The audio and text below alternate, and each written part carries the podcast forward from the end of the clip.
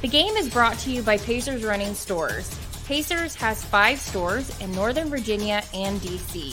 For the best running footwear, apparel, and gear, just stop by or schedule a virtual fitting with the best running experts in the business. Pacers Running exists to help as many people as possible through running. For every run, it's Pacers Running. Pacers running for all your feet needs. Head of out there, get that taken care of. Our uh, our guest here from the Draft Network, give him a big round of applause. Joining us here on Ref the District for the first time, it is Ryan Fowler. Wrong one. I'm giving you applause.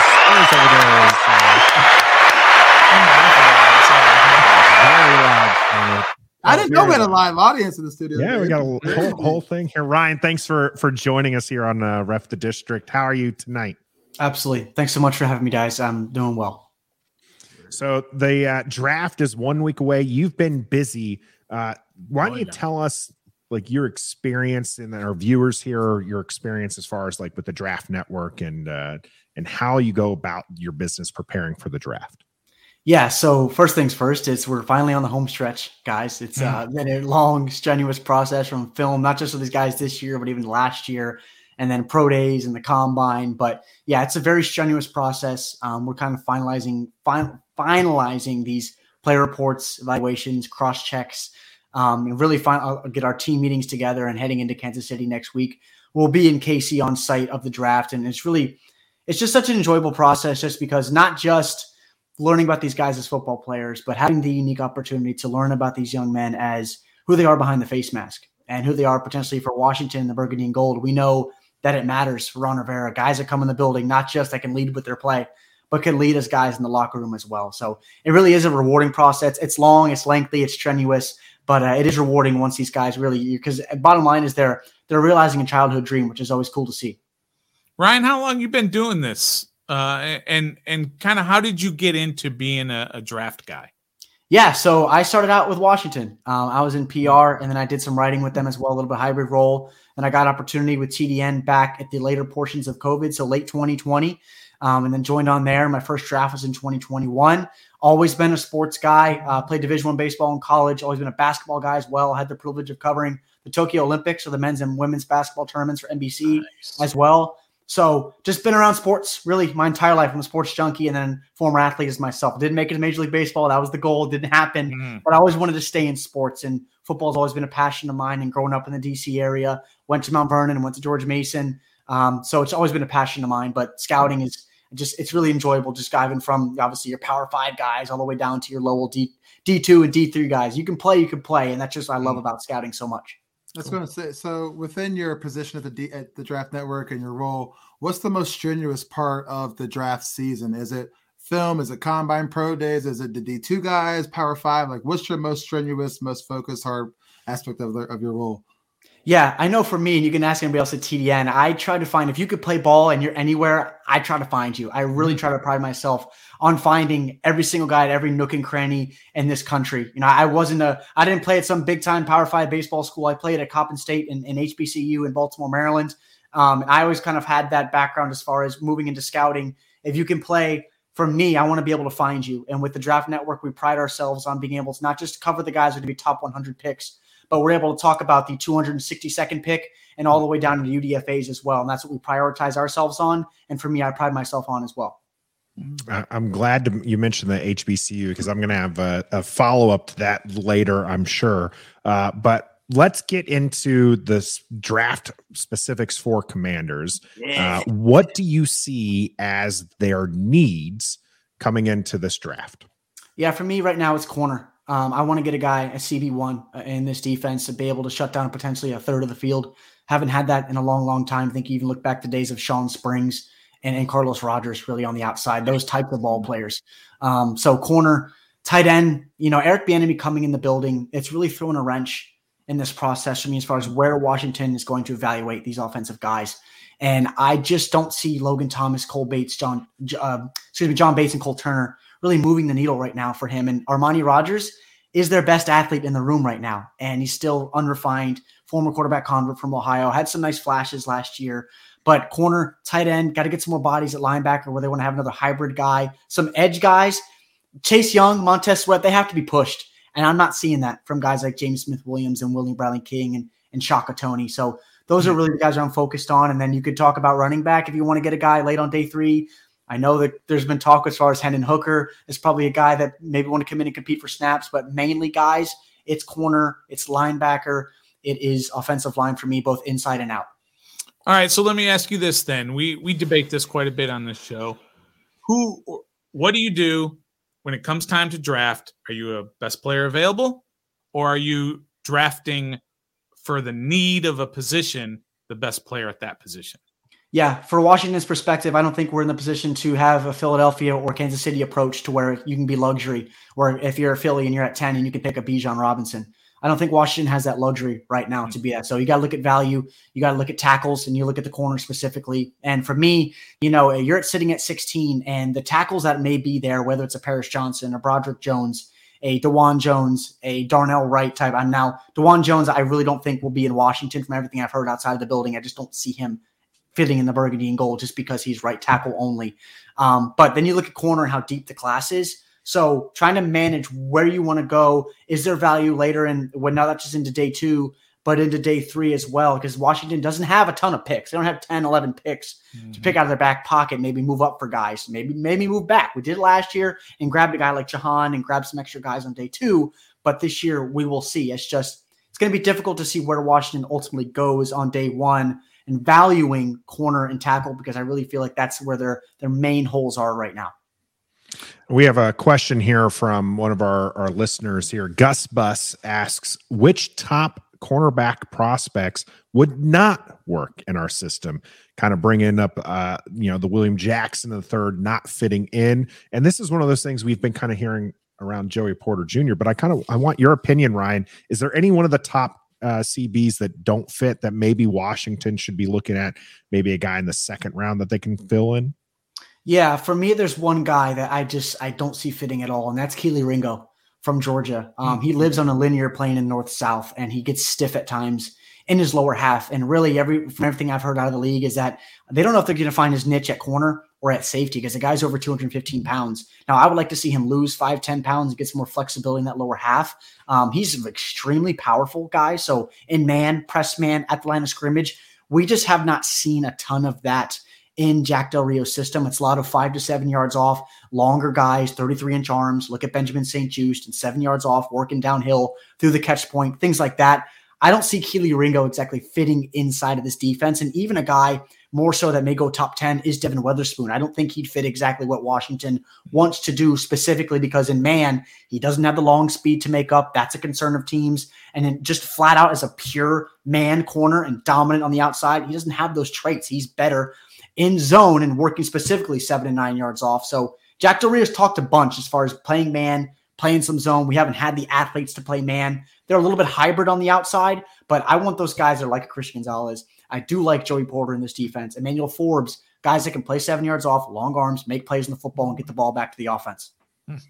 Ryan, we've heard a lot of cornerback names dropped and a lot of uh, offensive line names dropped too. But you said linebacker is a need, but there's not outside of Will Anderson, kind of an edge linebacker role. There's not too many uh, popular names out there. Any linebackers that you could see that could come and contribute right away from maybe a day two or second round draft pick or something like that? Yeah, absolutely. I think even more so working into day three as far as guys that can offer you some coverage ability. Um, I think of a guy, if they want to go on day two at 47, maybe Daiyan Henley from Washington State. I think he has some of the best range in the class, sideline to sideline, former wide receiver. So he understands what he's looking at, finding those landmarks and coverage. Um, they're working to day three. Dorian Williams from Tulane, guy we saw down at the Senior Bowl, played really well, really physical, rocked up, kind of a throwback style look. He's got the high shoulder pads, no gloves. So that's a guy I want in January, just line up at the third, yeah. at the second level, playing ball for you.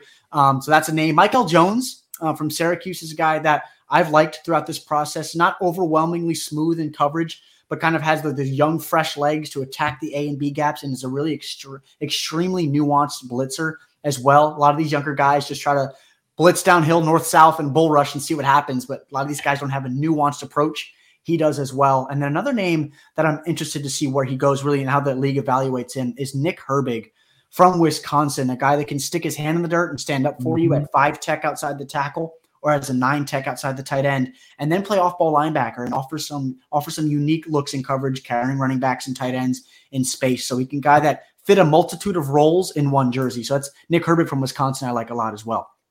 Yo, this guy knows his stuff. I know. I got another I mean, question. Ryan's, Ryan's another one real quick for you guys? Yeah, Stoner's the one who needs deep. to be taking notes. Stoner's got a mock draft right after this, and so he better be uh, keeping track of all these names you're throwing out there. Go ahead, Trev. All right, so Ryan, you're the GM of, of the Commanders. Your pick is up at 16, and there is, let's say, uh, uh, Christian Gonzalez is there.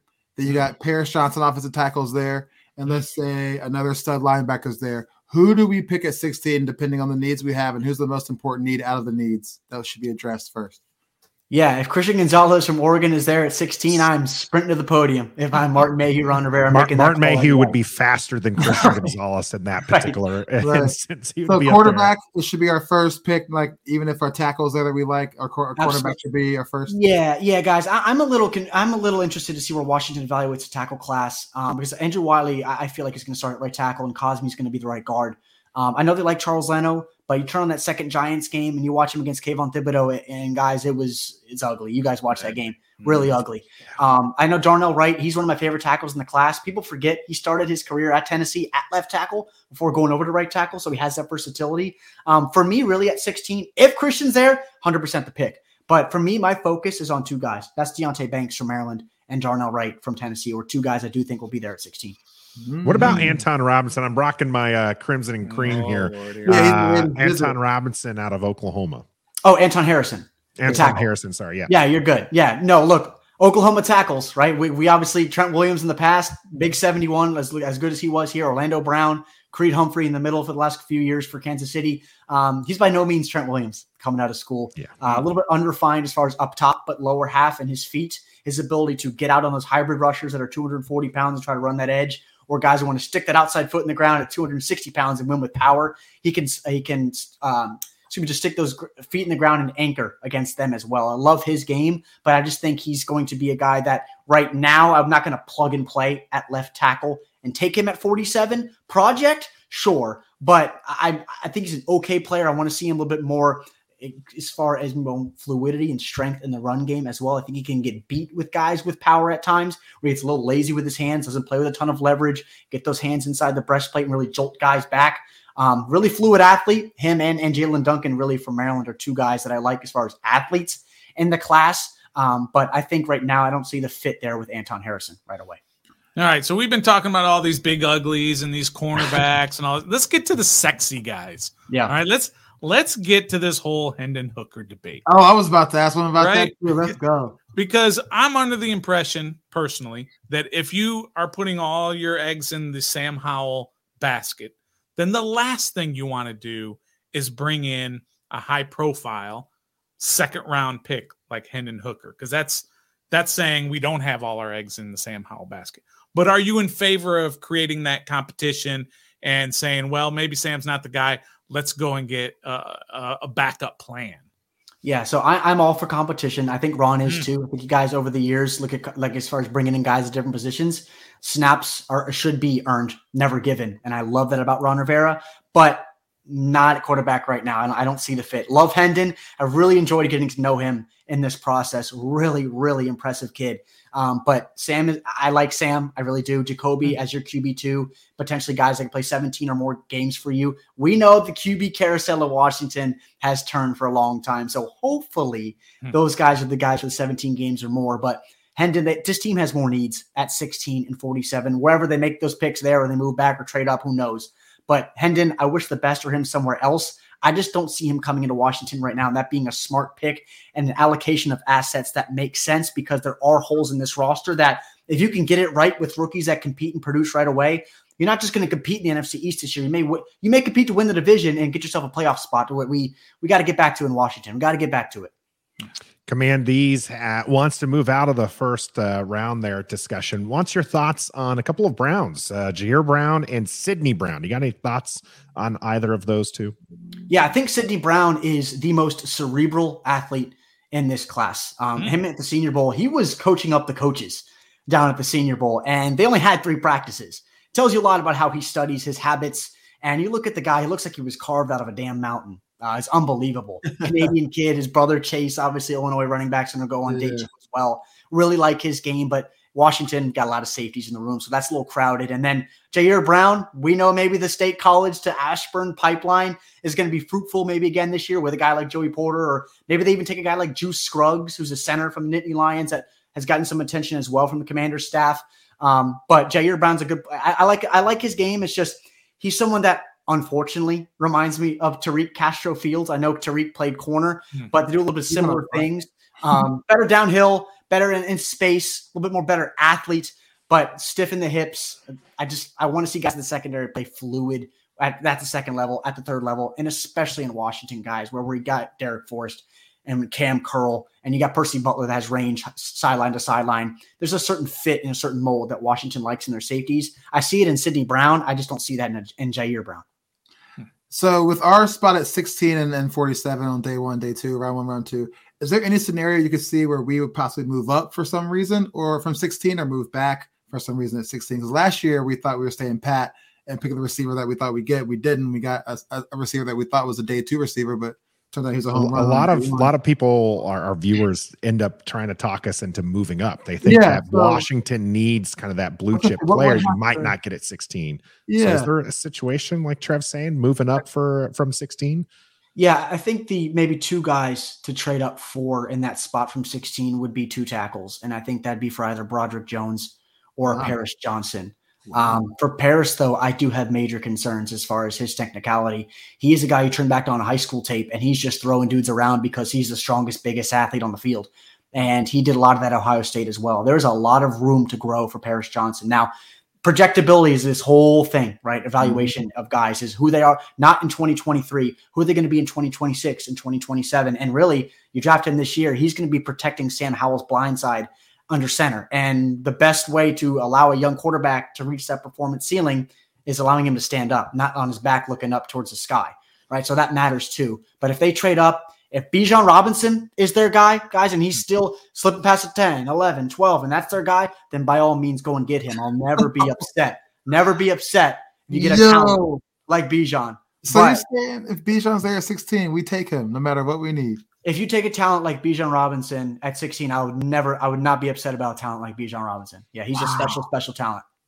Oh, what, about if Jalen Carter falls all the way to 16? Yeah, absolutely take him. 100 Yes. Even even know, though you got two Pro Bowl highly paid defensive tackles already, hey, and a second round last, two last year. I, I, know Jalen Carter. Look, I'm not going to sit here and judge a guy's character and the stuff that he's been through. I'm gonna judge no. him as a football player, yeah. and uh, he's a flat out stud. And you just guys are just mentioning with Bijan and Jalen. That's the number two and three guys on my board. They're flat out studs, and they're going to be for a long time. So guys like that drop that far. There's other stuff going on behind the scenes. I don't see either of them slipping out of the top 12, 13 picks. I really don't.